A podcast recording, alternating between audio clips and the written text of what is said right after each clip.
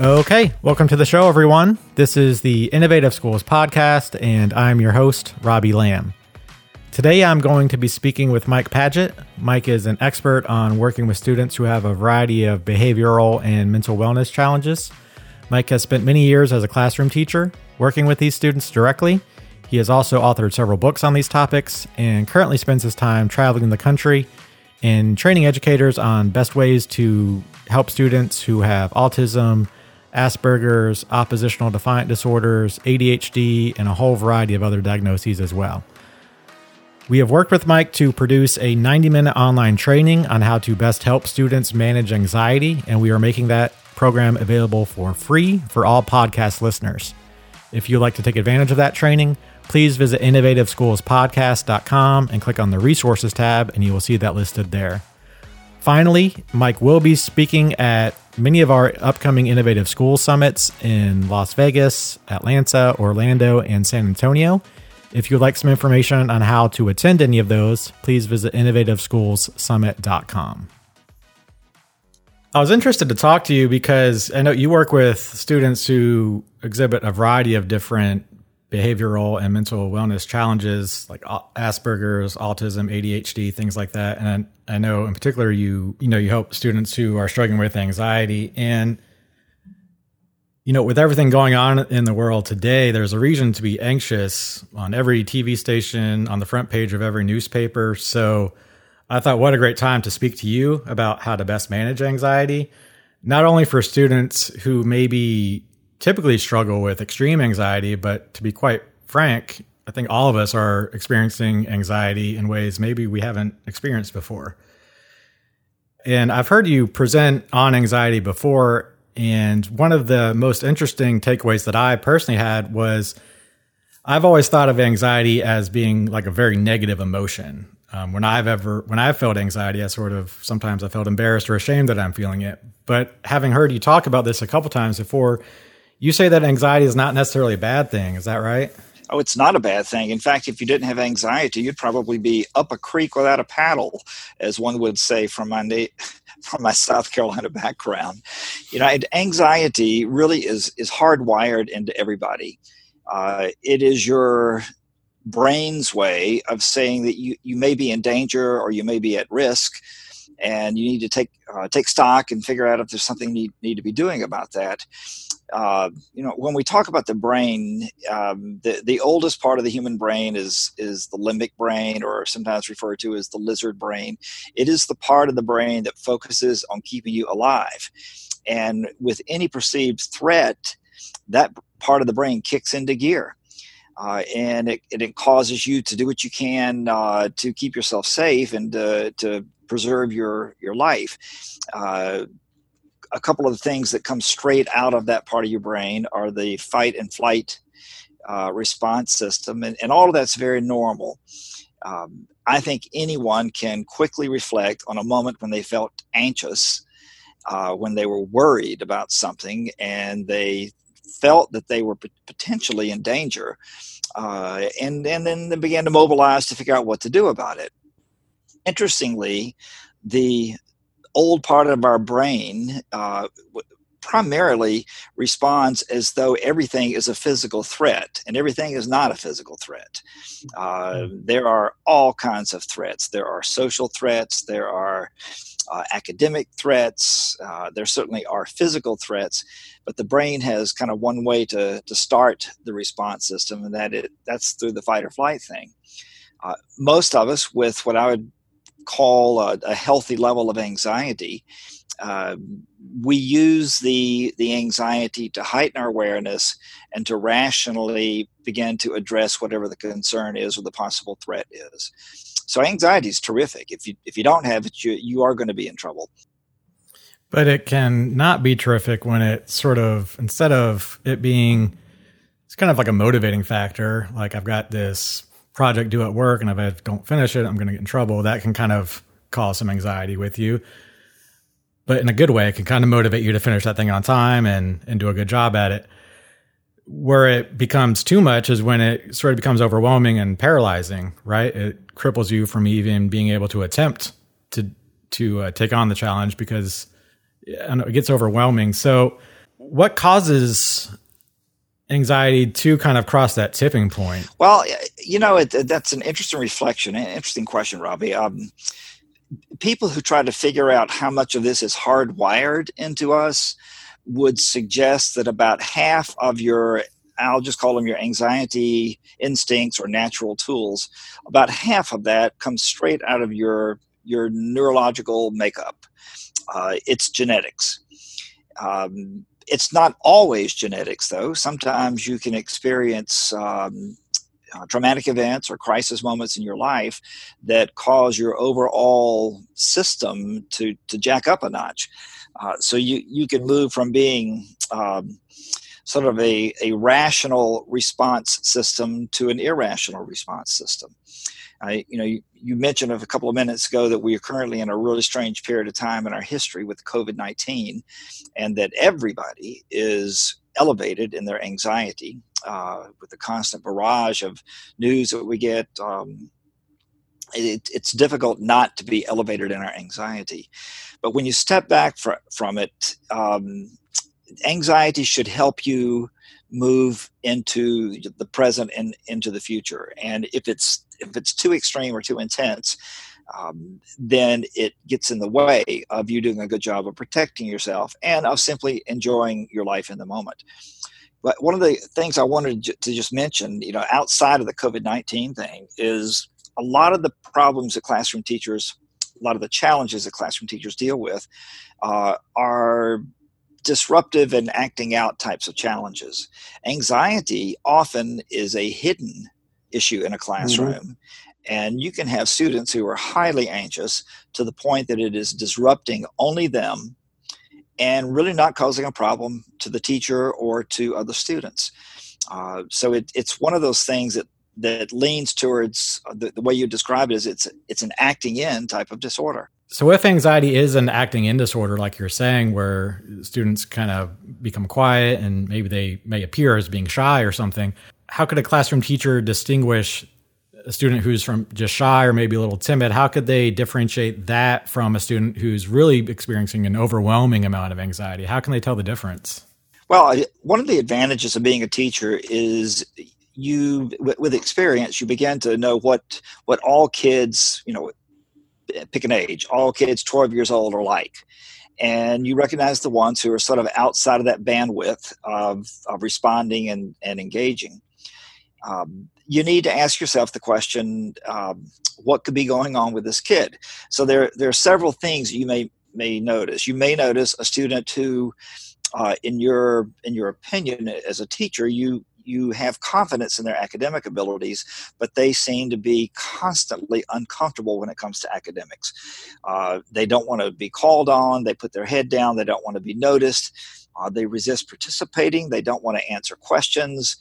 Uh, they can't seem to pay attention. They really give off a vibe of wanting to be left alone.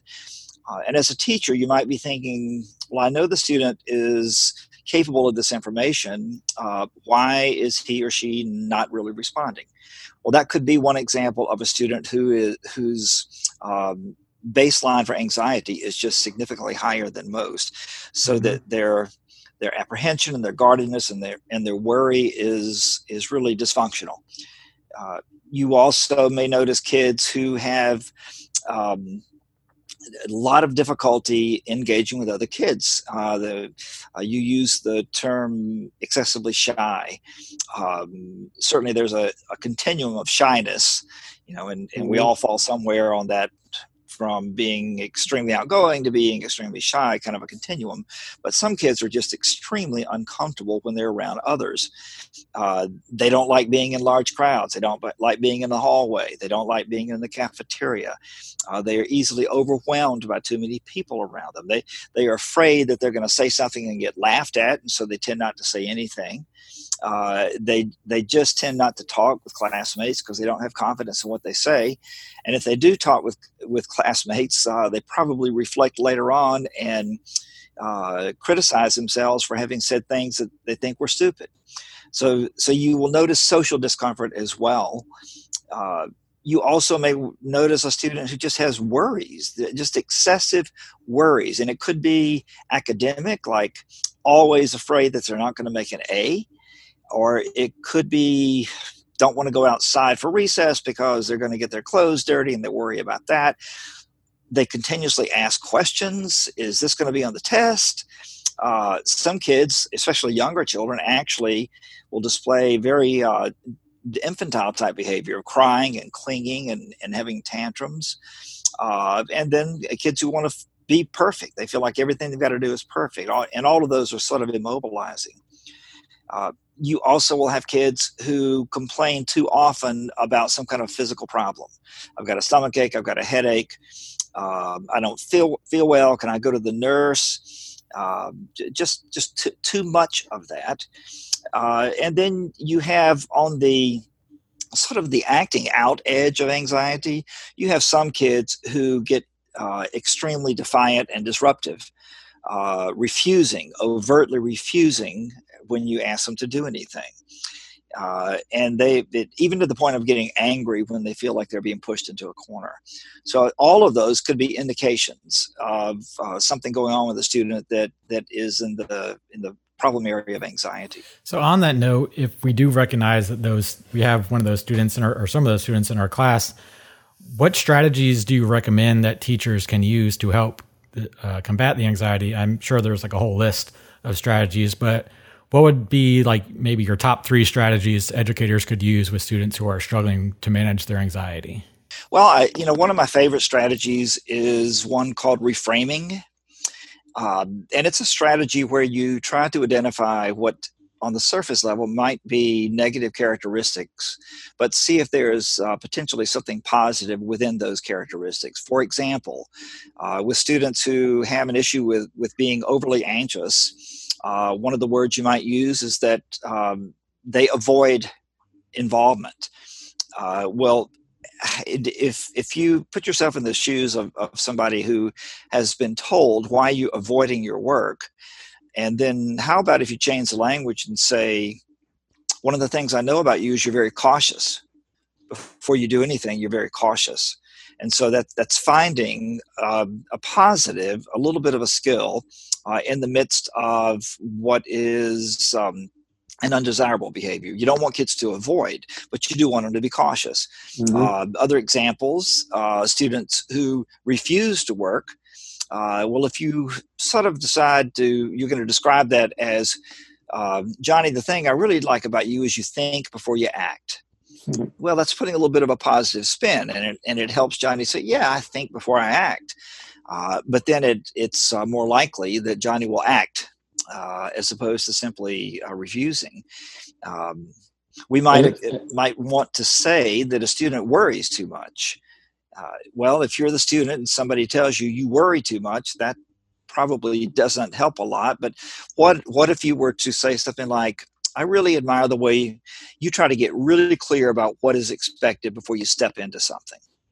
So it's it's it's helping kids find a little bit of strength in the midst of their uh, maybe I, I, would call it their natural personality. So reframing to me is one of the big tools that we can use as, as, as teachers. And I imagine that could be very powerful. You know, if there's an aspect of a child's personality that perhaps they're often ridiculed for, or maybe even disciplined for in the classroom, to be able to reframe that not only from the teacher's perspective, but more importantly for the student to allow themselves to sort of look proudly upon an aspect of their personality that perhaps maybe they've never been told they could be proud of that aspect.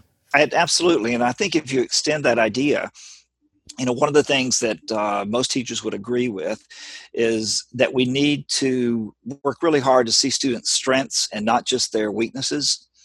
Um, sometimes we don't do a good job of that uh, because the, the squeaky wheel gets the grease. We easily see their weaknesses.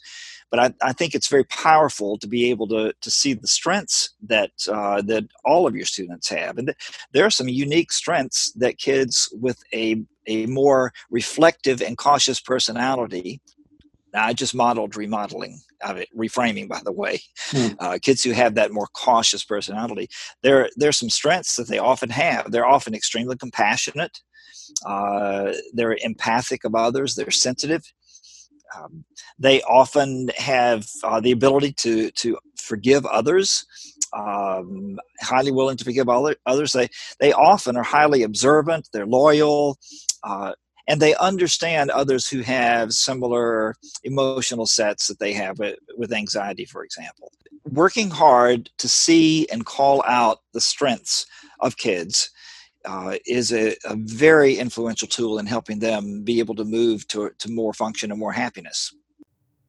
So that would be one strategy is maybe reframing the student behavior not only in your own mind but vocalizing that to the student and allowing them to reframe their own thought processes. Are there, what other strategies would you recommend a teacher use uh, with a student in their class who's struggling with anxiety? Well, probably one of the first ones to to start with. Um, you know, I, I, didn't mention it first, but one of the most important things is you you need to have a relationship with that kid where they really believe and feel that you are concerned about them, that you like them, that you uh, you are happy that they are there. So that creating a very solid relationship is a really important thing to do. Uh, some kids are easier to relate, to relate to than others, and generally the ones that are not easy to relate to are the ones we have to work harder uh, to develop that relationship with. So, uh, you know, a couple of the um, strategies that I use to, to develop a relationship. There, there's one called the two by 10 approach, uh, which means uh, you go to a student that perhaps has a high anxiety condition, perhaps is difficult to really relate to, uh, and you uh, you have a two minute conversation with them about anything, anything they're interested in. Uh, you do that day after day after day. And if you do it for a couple of weeks, you're going to find that you have a relationship and a connection to that kid where you're actually looking forward to seeing them. They were they are looking forward to seeing you and, and you have a relationship that wasn't there before. So the two by ten approach. If I could piggyback on that real quick, if you don't mind. Uh, one strategy that I've learned is um, to walk with a student around the school in something along the lines of, all right, we're going to walk around the school for five minutes.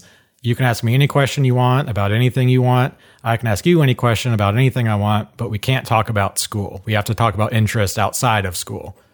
And I found that to be a just a great strategy to learn more about the kid, eh, you know, outside of the academic setting, because that's where you can really grow those relationships and find some common areas that you might not realize you have with them that's that's a great idea, and and it's it's uh, sort of an, an example of um, the two by ten approach in a way, mm-hmm. uh, and and I like the uh, the symbolism of getting out of the classroom because you're saying we're going to go into a maybe a neutral space, the hallway. Mm-hmm.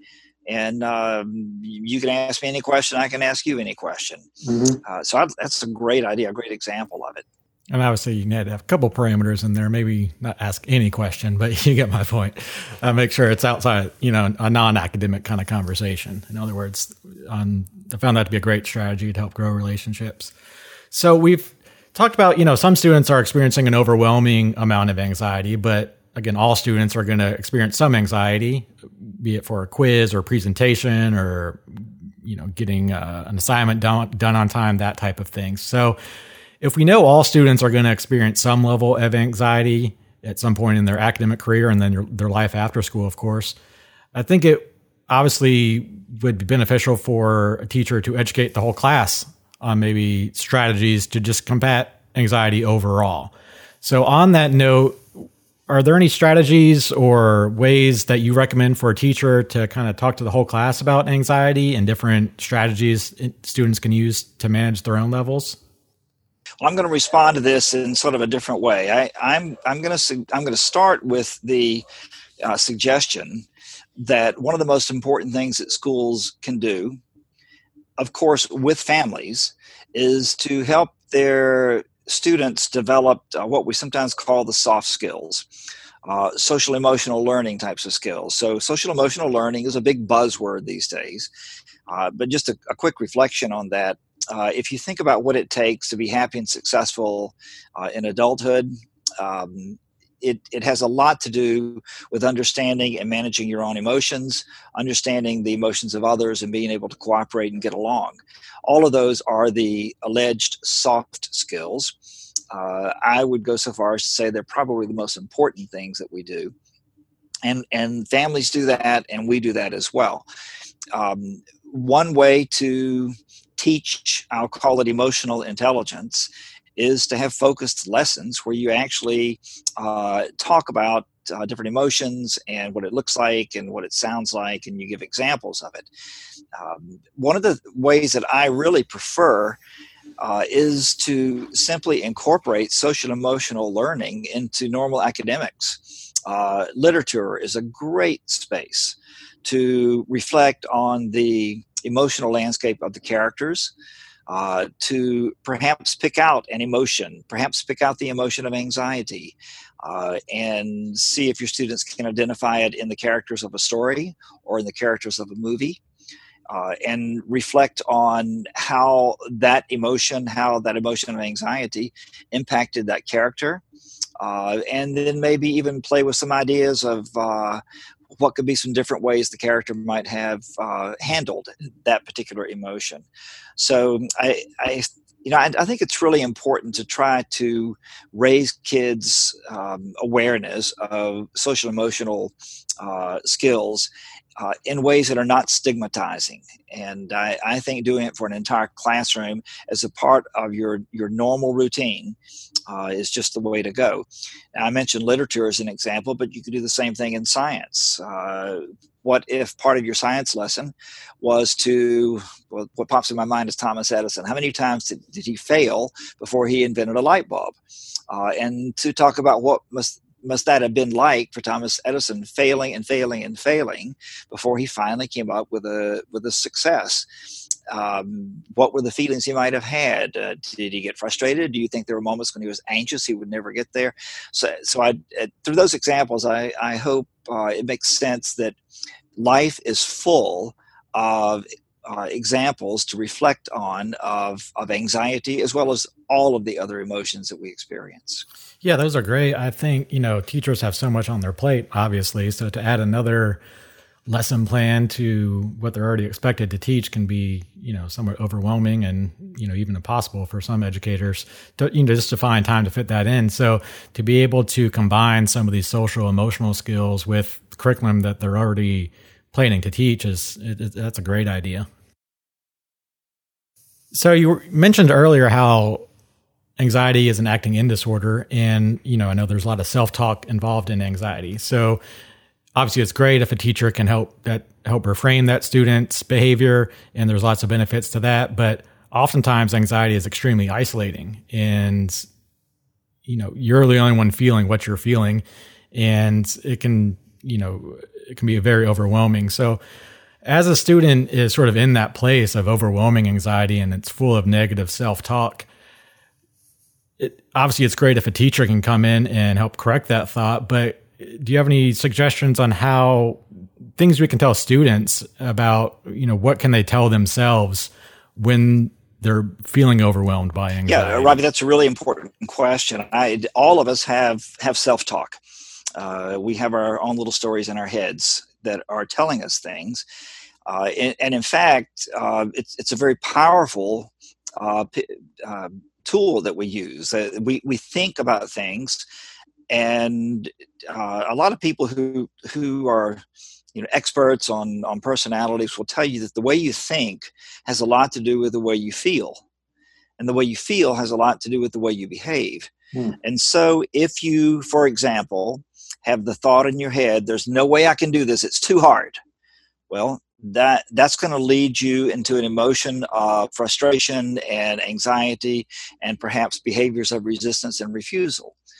Um, is it possible for us to help that student become aware when he or she has one of those negative thoughts and maybe maybe shift it a bit. Maybe mm-hmm. instead of saying there's no way i can do this it's too hard uh, is it possible we could help them say well i know it's tough but i've studied and i'll, I'll make a go at it. You may have a student who begins to um, panic because of a storm outside uh, and they begin to uh, get highly anxious and maybe inappropriately anxious about it. Perhaps they've been in a terrible storm before and it brings back all of those memories.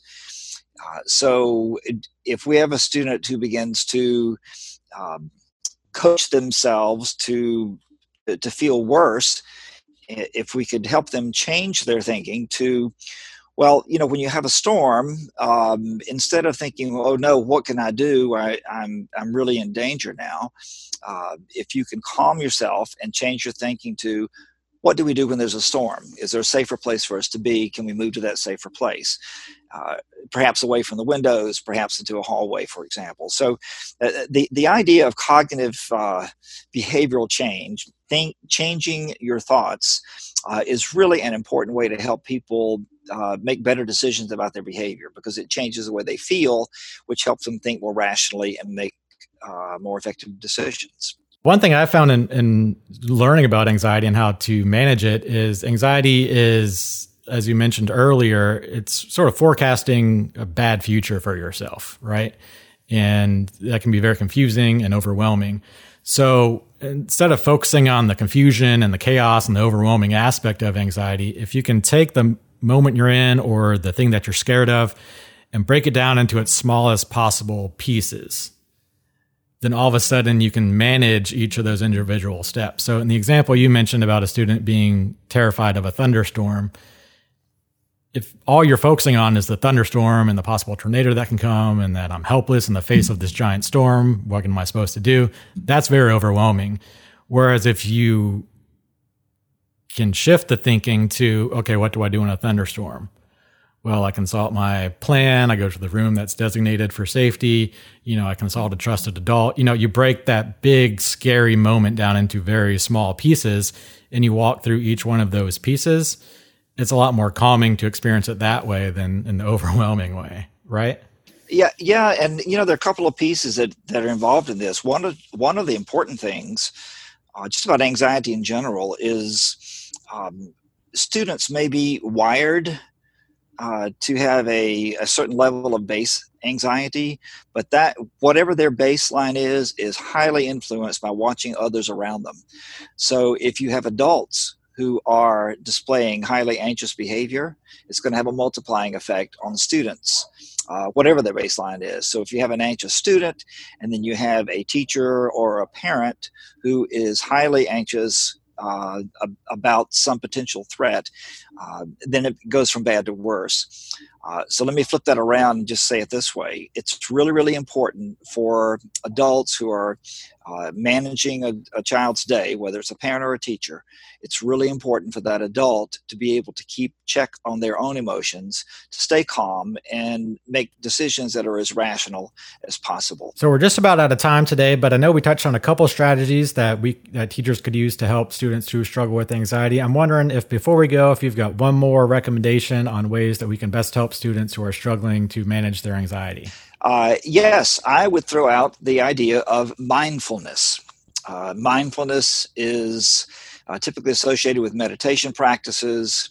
Um, you know, one of the one of the ways we sometimes describe anxiety, uh, and we also describe uh, depression, mood disorders, is we'll say that uh, mood disorders or depression are reflecting a lot on what has happened in the past and anxiety is reflecting excessively on what might happen in the future, uh, as opposed to being present uh, in the moment, uh, being involved with what is as opposed to what might be. Uh, mindfulness practices uh, help people focus on the present. Uh, one of the common components of mindfulness is breath control, um, meditation practices, uh, and and I, I would say that there's a lot of evidence that um, that uh, mindfulness practices are helpful for minimizing anxiety, uh, for addressing trauma, for addressing uh, mood disorders uh, as well. Uh, but one of the, the little sticky points for teachers is you can't really coach your students in mindfulness practices unless you are a practitioner yourself.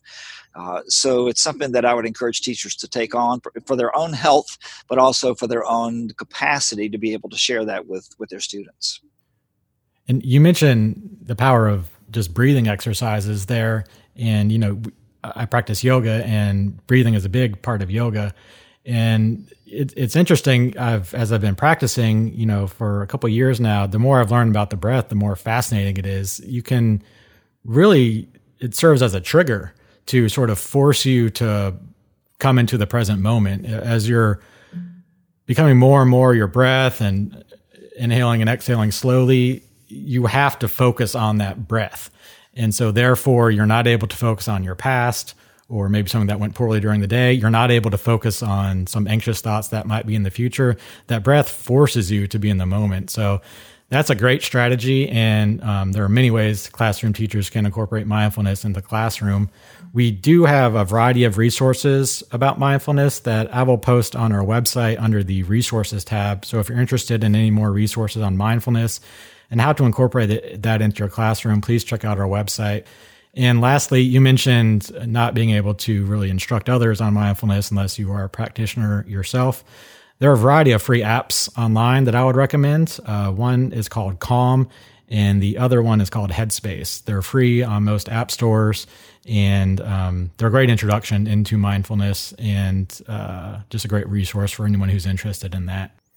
So, Mike, uh, thank you so much for your time today. And as I mentioned at the top of the show, Mike has an 90 minute in depth training on anxiety where he's able to touch on the topic a lot more in depth than we were able to do so here today.